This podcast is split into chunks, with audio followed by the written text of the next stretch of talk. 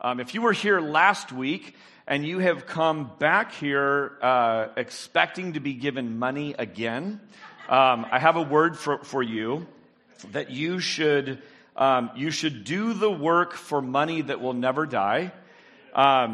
For, for wealth that endures to eternal life. This is what Jesus said when they came looking for their stomachs to be filled a second time. If you missed last week, you missed out. We passed the offering bag twice, and the second time, you actually took money out of the offering bag. So unique things happen. You never know what's going to happen here.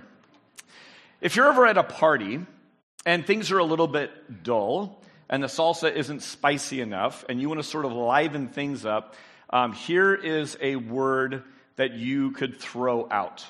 You could throw out the word privilege and just see how the animated conversation would begin to happen.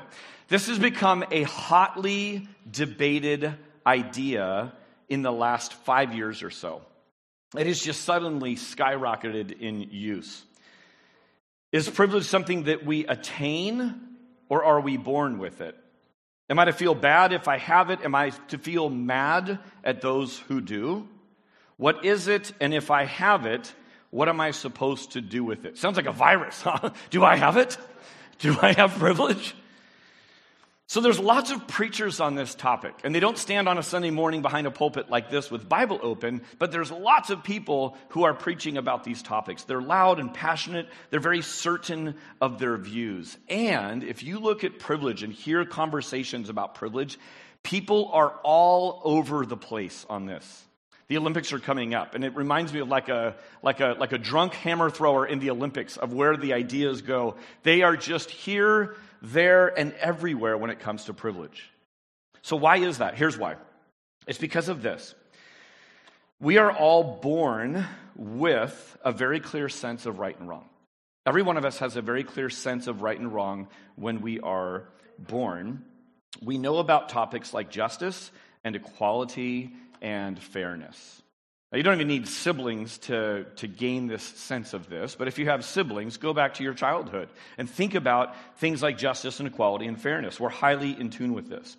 But here's the thing not only are we born with a clear sense of right and wrong, we are born broken. That's the idea of original sin.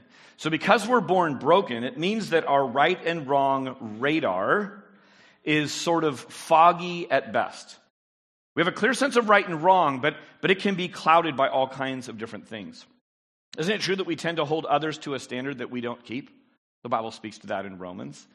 We tend to cloud our judgment of justice with other factors like friendship or favors. If those things are in play, suddenly our sense of justice might not be quite as noble as we would proclaim that it is. Think about this picture that justice is blind. The reason that has meaning to us is we all understand that in judging, we should be blindfolded to judge right and wrong. But we're not. We tend to let other factors get in the way of that. So, because of this, this whole idea of privilege uh, just carries with it uh, really interesting competing ideas. God has gifted the church in this way. Listen, I know I have you in James. Just look at the screen for a second. This is from Ephesians.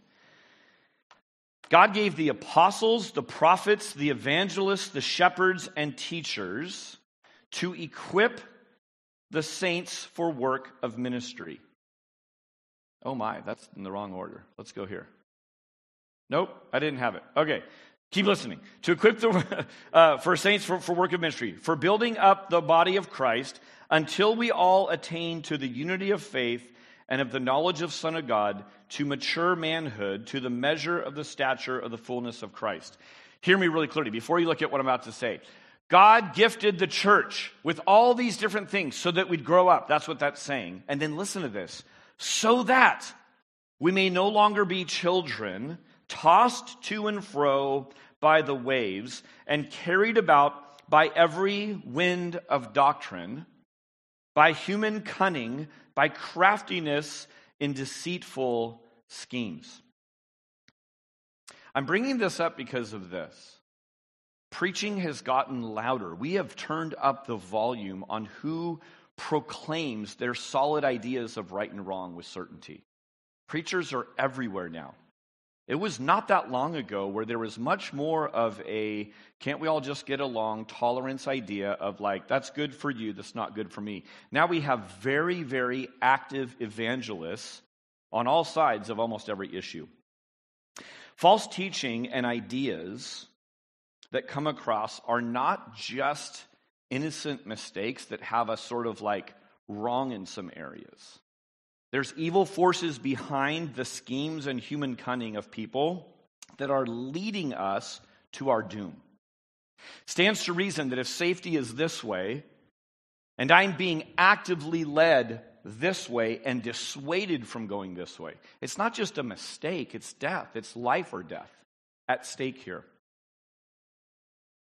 So in Christ, you are in fact a privileged person. Let's go back to this idea of privilege for one second.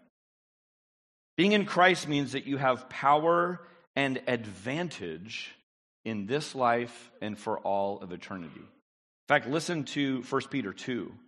It says that in Christ, listen to this, you are a chosen race, a royal priesthood, a holy nation, a people for his own possession. In Christ, you have a future wedding feast like no other future wedding feast. We have a groom who is preparing the way. And we are, as the church collectively, capital C church, we are the bride of Christ. We're the bride in waiting. And as this privileged people, this chosen race, royal priesthood, as the bride in waiting, what are we to do with privilege and power? This passage in 1 Peter goes on to say this that you may proclaim the excellencies of him who called you out of darkness into his marvelous light. This sort of fairy tale picture um, is, is, is deep in our stories, it's deep in our movies, it resonates with us. We cry at the end, we cheer at the end, we're like, yes, it's so good. If only it were real. The good news of the gospel is it's real. The good news of the gospel is we are living that, and that's a certain future that's coming. So, our great privilege be witnesses to the glories of Jesus. Live the story right now. Today's passage, it's, it's like we're on holy ground. We, we are, if, if you look at anyone with a physical Bible who really loves the Lord, I bet you anything, Philippians 2 would be dog eared and worn and weathered and highlighted. And you could just tell someone, someone looked at this passage a lot. This passage is like holy ground. It's a, it's a part of the Bible that I, I, I pray you will come back to over and over again. What I want to do is I just want to read it in its entirety. Oh, did I have it you and James? We'll get to James. Sorry, go to Philippians 2. Philippians 2 is, is, is where we'll be. We'll, we'll get to James in a second.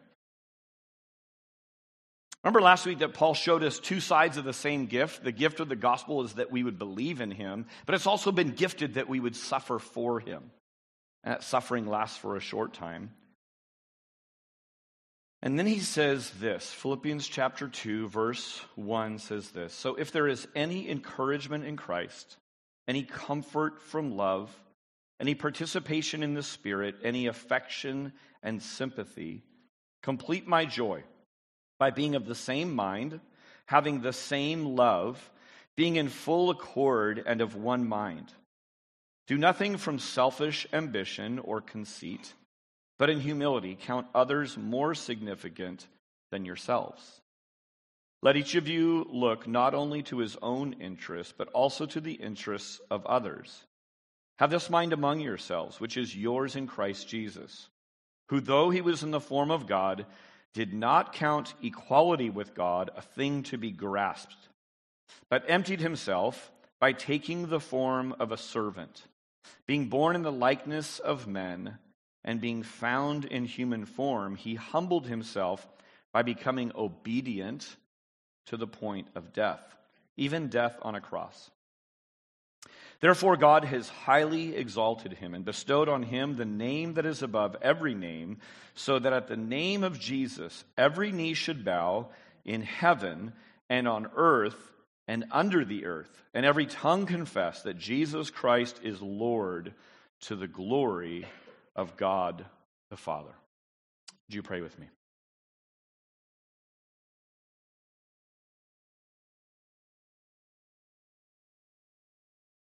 God, thank you for communicating with us. For turning on the light about who you are and how we fit into your plan. God, you don't leave us groping in the dark, guessing at what you're like and how we fit. We trust this morning that as we listen with submitted hearts and sharp minds, God, that you will speak directly to our inner being right now in this holy moment. Amen. Anyone been to the boardwalk lately? Rainy day boardwalk trip? All right. Uh, there's a ride there called the Fireball. Anyone been on the Fireball before? Raise your hand. All right. Few adventurous souls have been on the Fireball. Fireball, you get strapped in, you kind of nervously look about, and you're in a circle. You're like this. And so you're kind of eyeing people, and you're like, is anyone here a weak stomached baby? And if so, are they in the you know realm and angle that I am going to get spewed on or have the spray of spew on me as we're up and flying about? That's what's happening. It lifts you off the ground, it spins you at dizzying speeds and sort of nauseating angles. Right at the point where you feel like you can't take it anymore, it, you hear this, and it like ratchets up even more. And on the ride, if you're watching this, I watch now more than I ride. If you're watching it, you hear audible groans and squeals. Some are like, yeah, like next level. And other people are absolutely moaning. Everything in you, as you're up there, by the way, is hoping that the engineers and the people who maintain this ride did their job really, really well. Please, Lord, let the steel and the bolts hold because we are just flying all over the place. After a time, you're back on earth, you're exhilarated, you're disoriented, you're entertained. And as you stumble to sort of like find your flip flops and make your way to the exit, and then you come around the corner and you come out, you realize something, and that is this. For all of the energy, all the excitement, all the entertainment, all of the motion, you haven't gone anywhere. You're just at the boardwalk. Like you're back at the exact same place that you have been. This is a picture of the human condition. The human condition is this there are carnival clowns who keep peddling progress. And there's tons of motion, tons of energy, tons of excitement, and people are buying season passes, paying good money, and waiting in line to do this over and over and over again. Exhibit A the presidential election season is coming upon us. Woohoo! Who's excited for that? There's kind of like moans because why? We know the routine. Fireball. It's all fireball. Promises, things, campaigns, millions of dollars. Slinging accusations, spewing vomit, all this stuff. Where will we be at, at the end? We'll be back at the boardwalk. Kind of right where we were again. This happens over and over and over in all kinds of different ways. The reason we follow every wind of doctrine is we are trying to make sense of a war that is going on within us. Now, turn to the book of James, I promise. We have these two opposing things going on in us. And James gives us a really, really clear picture, James chapter 4, of what's happening. It's this dissonance. Instead of like being in sync, we're a little bit off. If you're learning to drive stick, it's, it's the grinding of the gears. We're not quite there. James chapter 4, verse 1. What causes quarrels and what causes fights among you? Is it not this, that your passions are at war within you? Let me say it again. Your passions are at war within you. That's what's causing all of the conflict and quarreling. Verse 2 You desire and do not have, so you murder. You covet and you cannot obtain, so you fight and quarrel. It's this you want a great marriage, but you want to keep acting like you're single. That will never, ever line up. You will never, ever get that. You want this, and you want this, and you can't have it. Right now, try to look at the cross and try to look at this wall at the same time. None of you can do it. You have to point one way or the other. We're at war within ourselves. We want things that aren't compatible. James goes on to say this in verse 4 You adulterous people. There's the, the, there's the adultery metaphor, right? We want a good marriage with Christ, but we want to keep being signal, sort of dating others on the side. You adulterous people, do you not know that friendship with the world is en- enmity with God? Therefore, whoever wishes to be a friend of the world makes himself an enemy of God. So, passages like this actually shine light on, on our incredible passage that we're going to look at. This, Philippians 2 1 through 11, is really, really powerful. It sort of takes us way up high into the stratosphere and shows us the entire plan of God shows Jesus with God before the beginning, the incarnation, Merry Christmas, the resurrection, Happy Easter, and then the end of time when every knee will bow, every tongue will confess that Jesus is Lord. Do you see it? It's the whole thing. You stood before creation. We just sang this sort of like sweeping scope. And yet, the passage takes us down to how we handle lunch this afternoon after church. It takes us down to very, very practical things of doing nothing out of conceit or selfish ambition, but to just simply regard one another's needs as more important than my own. So it's just an, it's just an incredible passage because of that. Here's how I want to structure this morning I want to answer how the cross of Christ solves the problem going on, this war within us. We want this, but we also want this. And the cross of Christ solves it. Some of you know my story. I'll tell it very, very quickly. But at age 17, I realized I very much believed in God. I never doubted God's existence. I always felt convicted for my sin. I witnessed before I was really in love and submitted with Jesus because I knew that was the right truth. And yet I wanted the best of both worlds. Whatever this world had to offer, and whatever in my mind I perceived the next world had to offer. I wanted to be married to Jesus and date the world. What does James 4 says? If you make yourself a friend of the world, you're an enemy of the cross of Christ. You're an enemy with Jesus. You can't have it. It'll never happen. My desire for that would never happen. So I was sitting on a fence. And to sit on a fence is not to be married to Jesus. And in an instant, Here's hope for you parents praying for you kids. Here's hope for you kids going, I feel that wrestle, but I don't, I don't know. I can't authentically go to Jesus yet. Here's hope. In an instant, three miles away at a church, I'm sitting in a service on a Sunday night, planning on being relatively bored. And God just went, opened my eyes, peeled back the blinders. I gave my life to Christ. I was baptized the following Sunday started reading the Bible every day for a year. That was my commitment. My life has never been the same. I was 17 years old. God just saved me. I was not a people, and then I was his people. I had not been shown mercy and received it. I then was shown mercy and lived in it in an instant. What happened was these competing ideas were solved at the cross. So in Christ, we're no longer spinning in circles. Jesus provides not only the path, but Jesus provides the power. That was one of the most remarkable things. I had heard all the time Jesus gives you power to overcome temptation. I had never experienced it. I suddenly began to experience that. It was life changing, changed my life. It's all centered on the cross where the great sacrificial love of Christ is most clearly demonstrated. You don't have to write anything down this morning if you don't want to. I just wrote it down for you. Thought you would need a little break after ski week. But here's how I'm structuring it. In a blank world, the cross shows us something different. Okay? So we're going to give three of those from this text. Here's number one. In a proud world, the cross shows us that humble service is best. In a proud world, the cross shows us humble service is best. After reminding us of the blessings that we have in Christ, verse 3 do nothing from selfish ambition or, or conceit.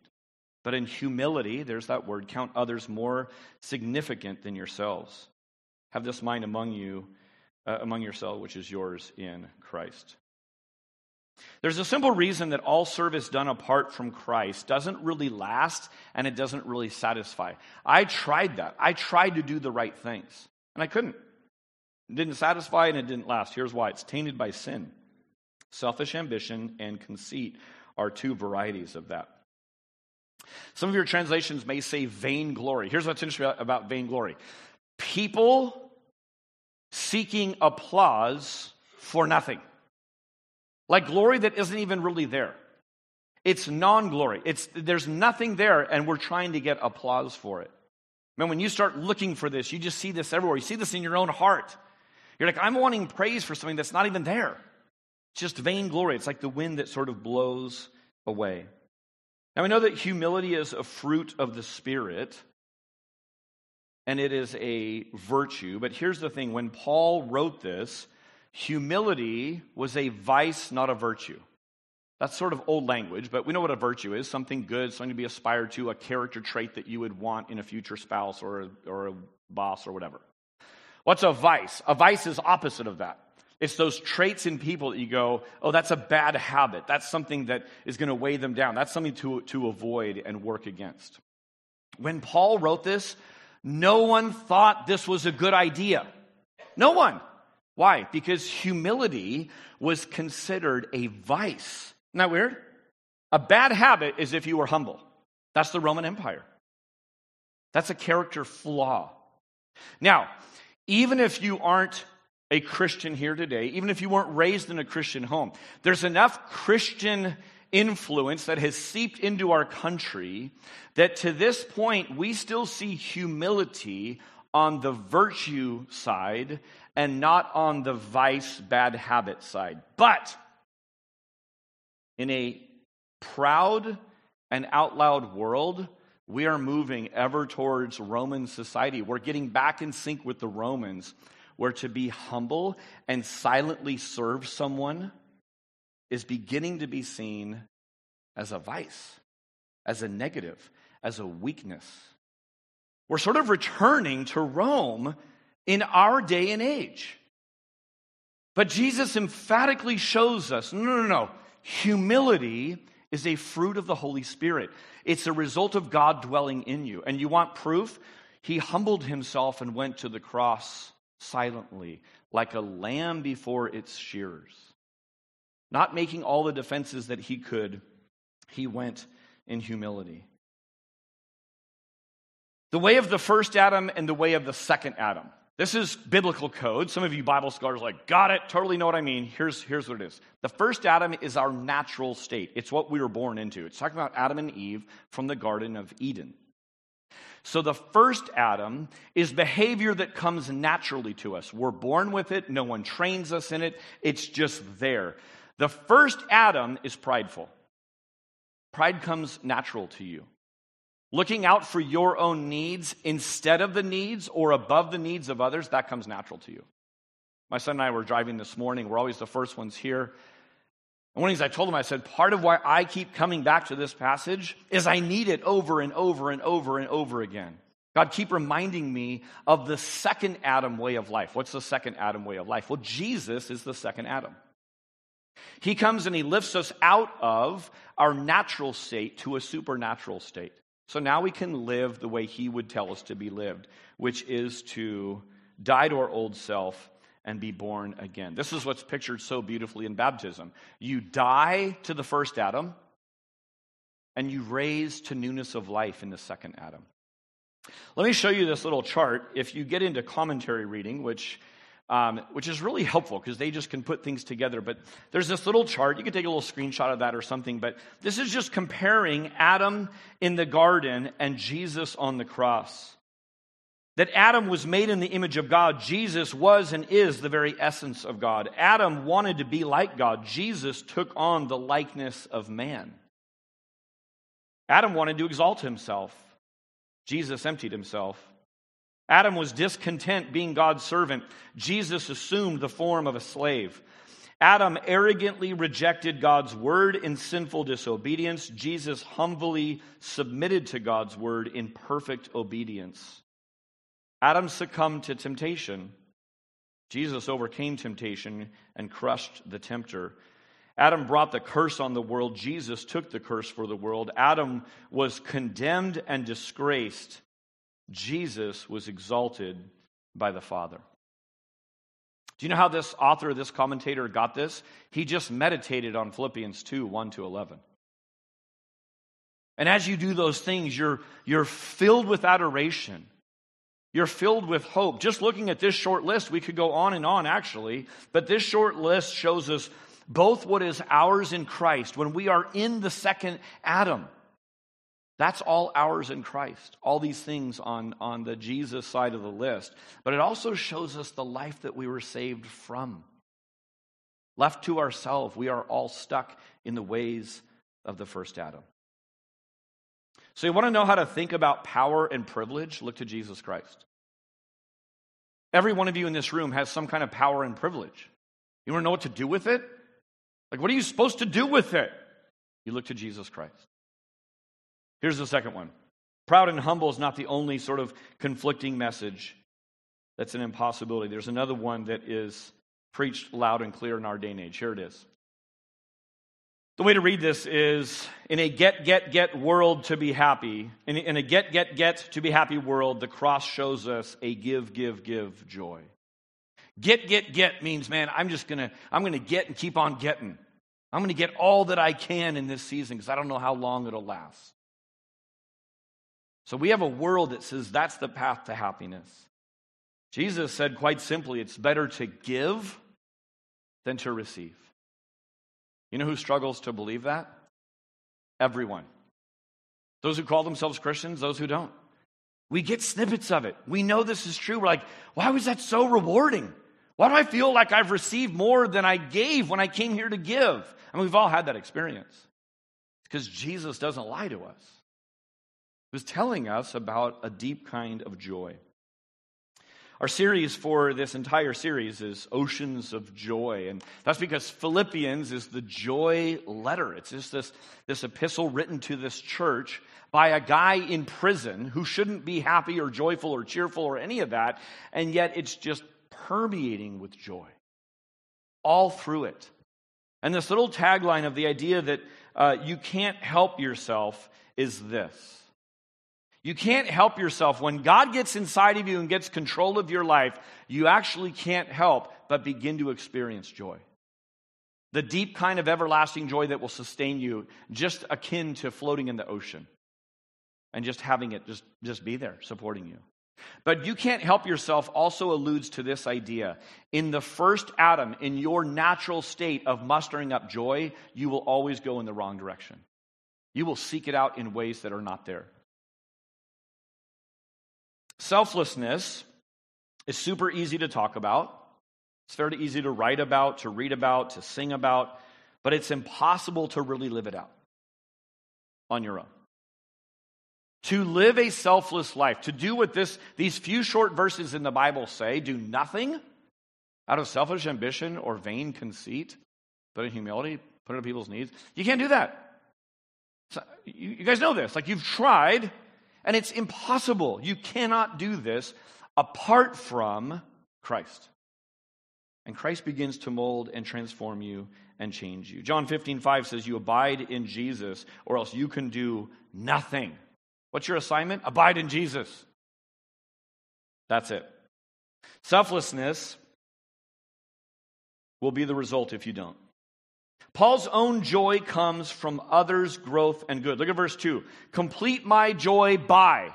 Pause for a second. How would you answer that? Right now, if you were asked, my joy would be complete when blank. How would you fill that in? I mean, it's just kind of an interesting question. I would be completely joyful if blank.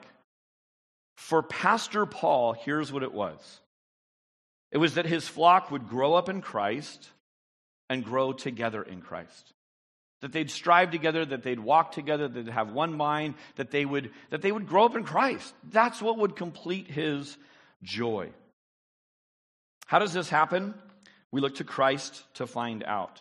It's in Jesus' own giving example that clearly shows the way. Here's what we know Pastor Paul didn't come up with this on his own. We actually have enough of the Bible recorded about Paul pre Christ that we know that Paul on his own leads to a nightmare. Paul's idea of what would bring him joy was actually exactly opposite of what he's writing about in Philippians. He was headed in exactly the wrong direction. And because he's really passionate, type A, driven, and gifted, he was way out in front of everyone else, leading the way, opposing the cross of Christ. So, what changed? What changed in Paul from persecutor bully Paul to pastor Paul was Jesus transformed his life. Jesus got in him and all through him, and all of a sudden, the very thing he thought was great, he preaches against as terrible. The very kinds of people that he used to be and run with, he now denounces as false teachers, wooing them to say, Turn around, repent, come to Jesus. Paul had it all, but he wanted more. Hungry for more. This is the Silicon Valley. We have a lot of people who have a lot and they want more. But Paul suddenly gave all of it away.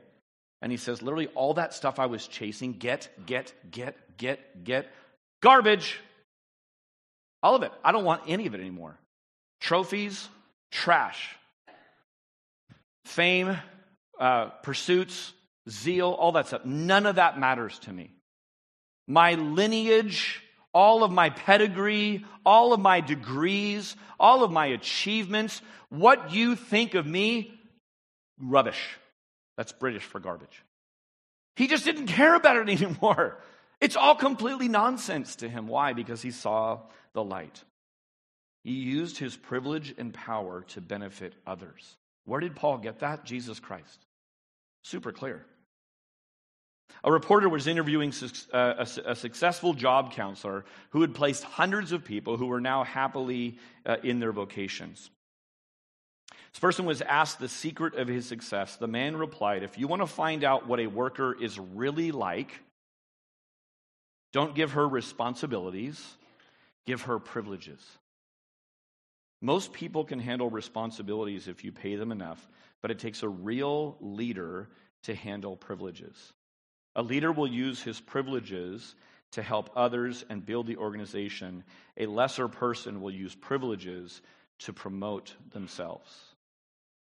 We see this in Jesus. We know that's noble. We know that would be the kind of person we would want.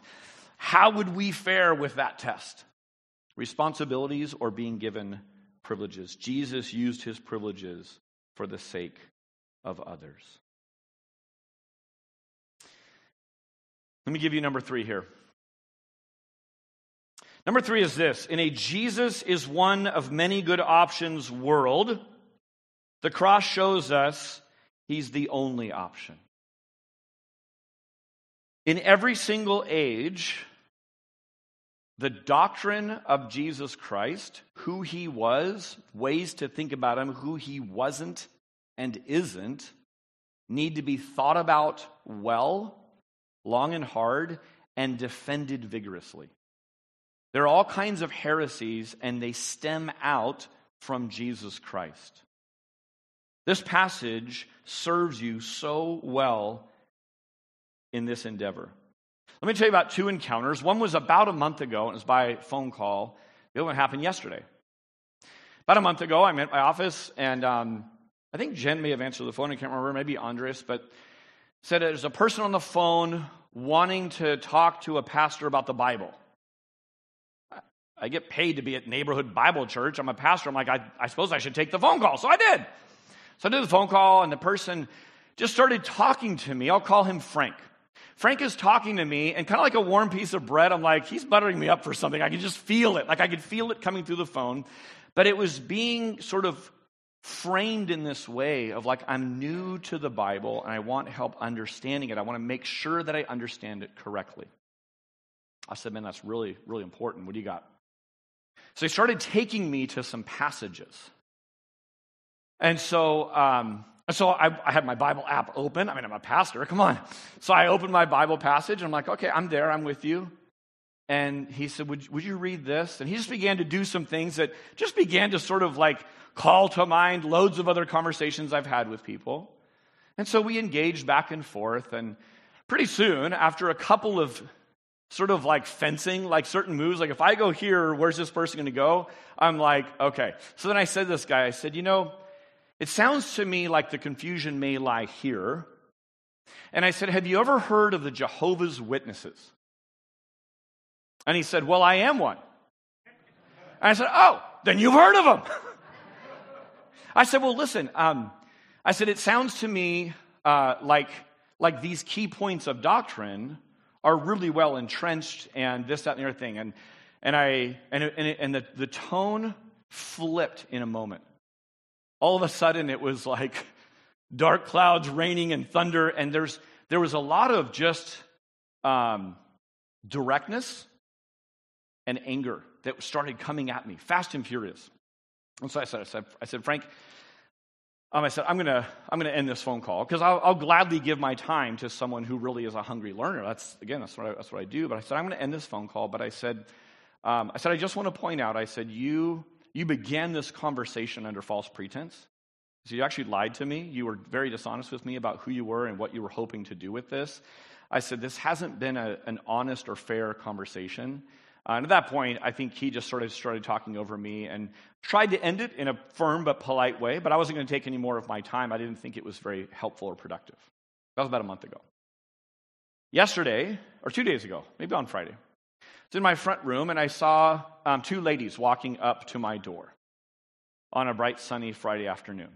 And so I headed them off at the pass because if you ring our doorbell, loads of kids and dogs will come bursting out and it becomes this whole thing. We don't train our dogs very well. Our kids are pretty well trained. Sit, Eli. See? So I step outside and these two ladies approach me and, um, and they just said, uh, they said, hi, good afternoon. Um, they said, I'm sure you have your own religion. And I'm sure that you have things that you are doing today. But we just wanted to ask you a couple of questions. I said, sure, fire away. And we began a little dialogue back and forth, and they had asked me this question. I wrote it down because I thought, wow, this was too powerful. The one said this She said, um, The kingdoms of this world are fighting right now, and it's scary and disruptive. What do you think about that and how this will all end? Now, there's a scripture that says to all Christians this idea that we are to be prepared and ready to give an answer for the hope that is within us, and that we're to do it marked by two traits. What are they? Gentleness and respect. I don't know about you, but very rarely in San Jose, growing up here my whole life, do I have people come and ask me a direct question What is the hope that you have within you? That's what was being asked of me. And I said, Well, I said, you know, I've been, I've been meditating on this passage in Philippians. Are you familiar with, with, with Philippians? Yes, we are. Philippians chapter 2. I said, it actually answers this. It talks about King Jesus. And I just went on and sort of shared some things. And they said, oh, and they sort of lit up a little bit. And then they said, um, could we turn to Daniel chapter 2? And for previous conversations, I know why we're going to Daniel chapter 2. So I said, absolutely. She said, Daniel chapter 2, and she quoted the verse. And then she said, Would you like to read it or would you like me to read it?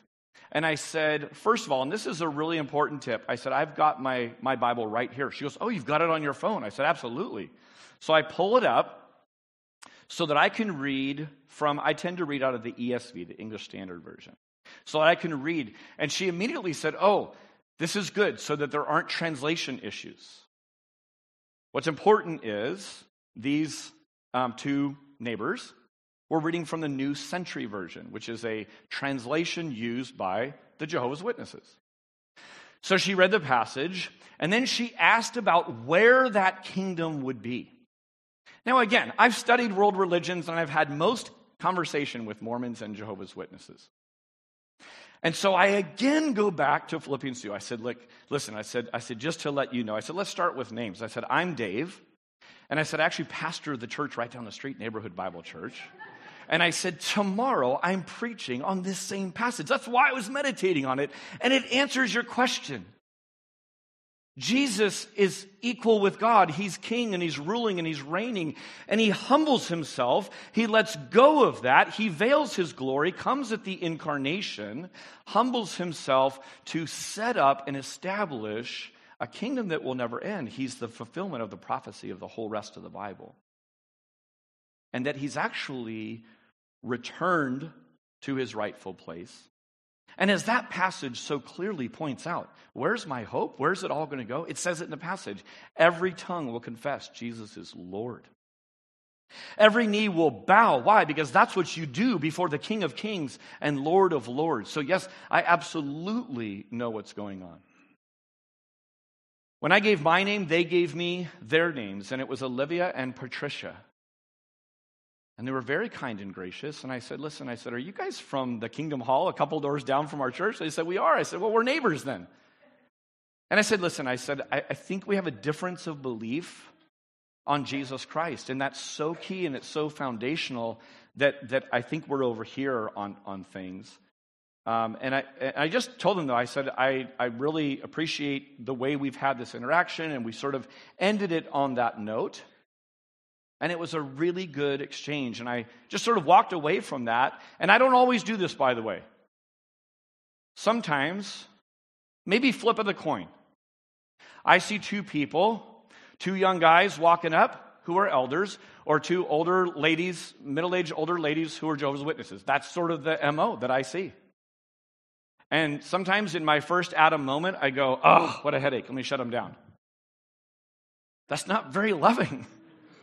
I'm probably not supposed to confess that, but that's just the truth. The other day, honestly, I was, I was filled with two things. One is a protectiveness that just says, man, truth matters and what, who Jesus is and what he is, that he's not uh, the archangel Michael, but that he's actually God is really, really, really important. But secondly, I was just filled with love for these two ladies, understanding that I also had a faulty idea of Jesus before I submitted to him as Lord and Savior.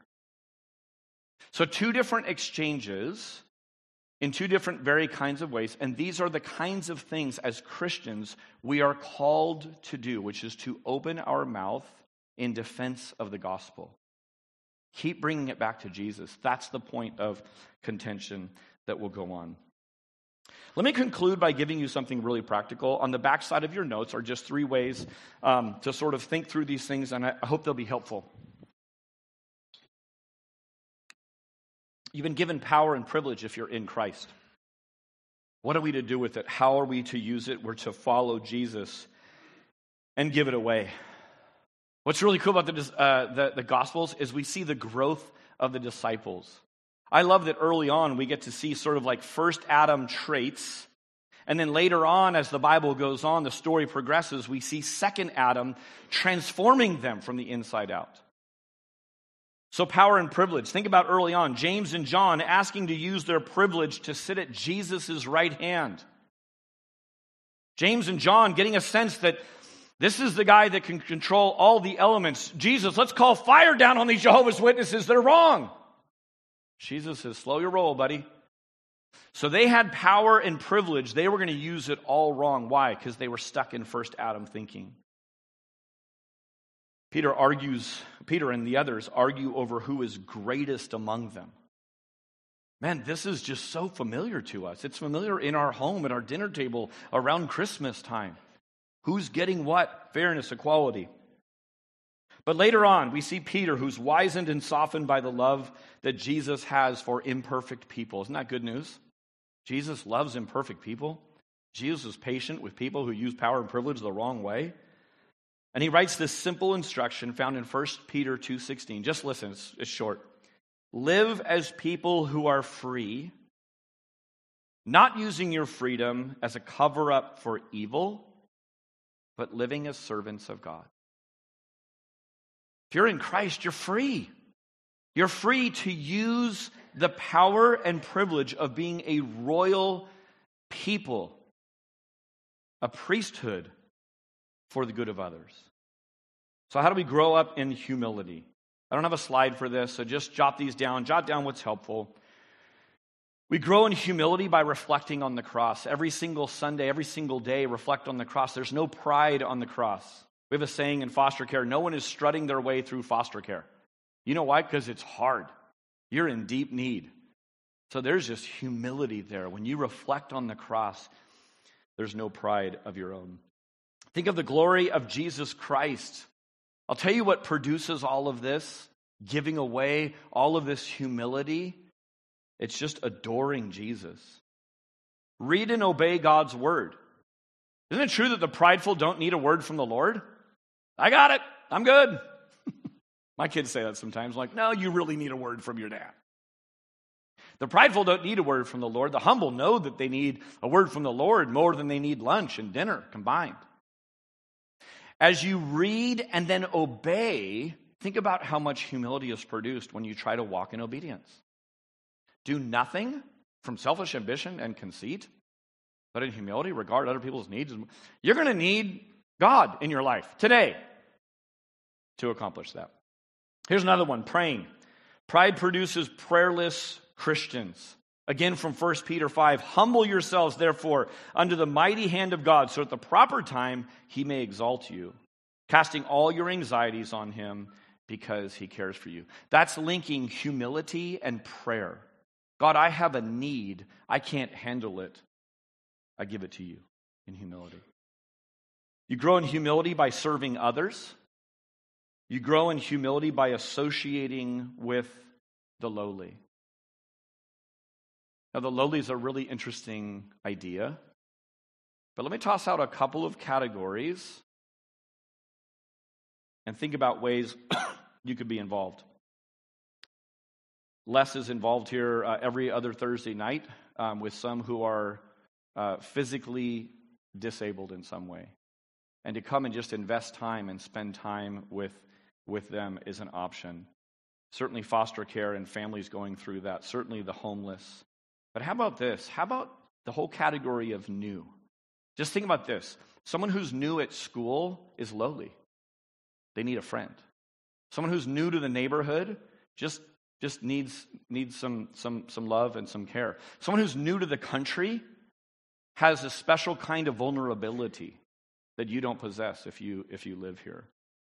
How about someone who is new to marriage, new to being a Christian, newly widowed, new at a job, new at being jobless? Man, you just take the new category, you overlay it somewhere, there's loads of ministry to be done. Pursue these and you'll keep close to the gospel. How about growing in giving? Here's some thoughts on growing in giving. So, this isn't against selfies. I think I took a selfie sometime in this last week. But in this like insane, crazy world that's going on and just the, the world of selfies, here's what has happened. There are masses who are sensitive in all the wrong ways. There's a kind of sensitivity that I think we should cultivate and develop, and a kind of sensitivity that we should callous up for. When you play guitar, when I haven't played guitar in a while, my fingers are really sensitive on my left hand as I'm pushing down on the strings. After playing for a while, I develop little calluses. I do that because it takes my fingers from being painful and useless to being calloused and useful useful to other people requires a certain thick skin. It requires a certain callousness to your own name and your own honor and your own sense of being right and to make sure everyone understood exactly what you meant and how dare you use that word and how dare you look at me this way and how dare you question my sensitivities even. There it is. This is just rampant in us. And if we are able to, in Christ have our insecurity replaced with security, I don't need to, defend myself anymore. My name isn't most important, Jesus' is. What does perfect love do? Perfect love casts out what? Fear. I'm not afraid anymore. I can give and give and give like I'm made of this stuff because I know the King of Kings. So there's a certain just sensitivity to other people's needs that is not happening because of all the energy guarding myself. and keeping my sensitive fingers from feeling pain. God help us. God does help us sort of transform and flip that around. I saw this sign yesterday. This sums it up. Uh, I was having a little coffee date with Becky, and um, at Philz, they have sort of a message board, and there was, a, there was one there that said, um, it said, never apologize for me time. like that, that's just a great message for the age. Sorry, kids, it's more me time, and I don't apologize. I'm never going to apologize for me time. I mean, you, this is just, that is the spirit of the age. All right. Um, man, how, by the way, how do you develop ca- uh, calluses? You take God at His word. God, it's Monday morning tomorrow. Can you help me? Can you help me do nothing from selfish ambition or conceit? Can you fill me with humility and just put other people's needs in front of my own? Part two of worship every single Sunday is the practicum. It's where we get to put this into practice. Um, this isn't a shaming thing to all those who aren't wearing a name tag, but your wearing a name tag today is a gift to other people. It's considering other people as more important than yourself. You don't need a reminder of what your name is. You don't need to accent your outfit with that cool blue and the smell of Sharpie in the morning. It's not about you. like putting on a name tag is considering other people more important than yourself. How about this? We're about to dismiss. How about how about looking to meet a need? How about walking out there and thinking about other people's week behind and the worries that they had, the struggles they had, the joys they experienced as, as more important than your week? And we really give ourselves to listening and being present. We don't wait so we can jump in and say our thing, or we don't start going, you're excited about that? How lame. You don't say that, you go, bless you, brother. Or some Christian weird thing. but, we, have, we have the power, we have the opportunity right now to walk out of these doors and say, God, help me be sensitive to the needs of other people. That their joys would be my joys, that their hurts would be my hurts, that their prayer requests would be more important than my prayer requests. Doesn't mean we don't share our prayer requests, but we outdo one another in showing honor. Band, why don't you come on up? Finally, I just put the third one as growing in theology. This is the whole idea that Jesus' name needs to be defended in every age. Theology is right thinking about life. So, how do we think rightly about Jesus Christ? Well, it's daily asking God, God, teach me on this topic. It's also opening your mouth to defend him. If someone takes the name of the Lord in vain, using Jesus as a cuss word, I hope that still bothers you. I hope you find ways to, to engage someone with that. There's all kinds of winsome ways you can sort of wade into that conversation.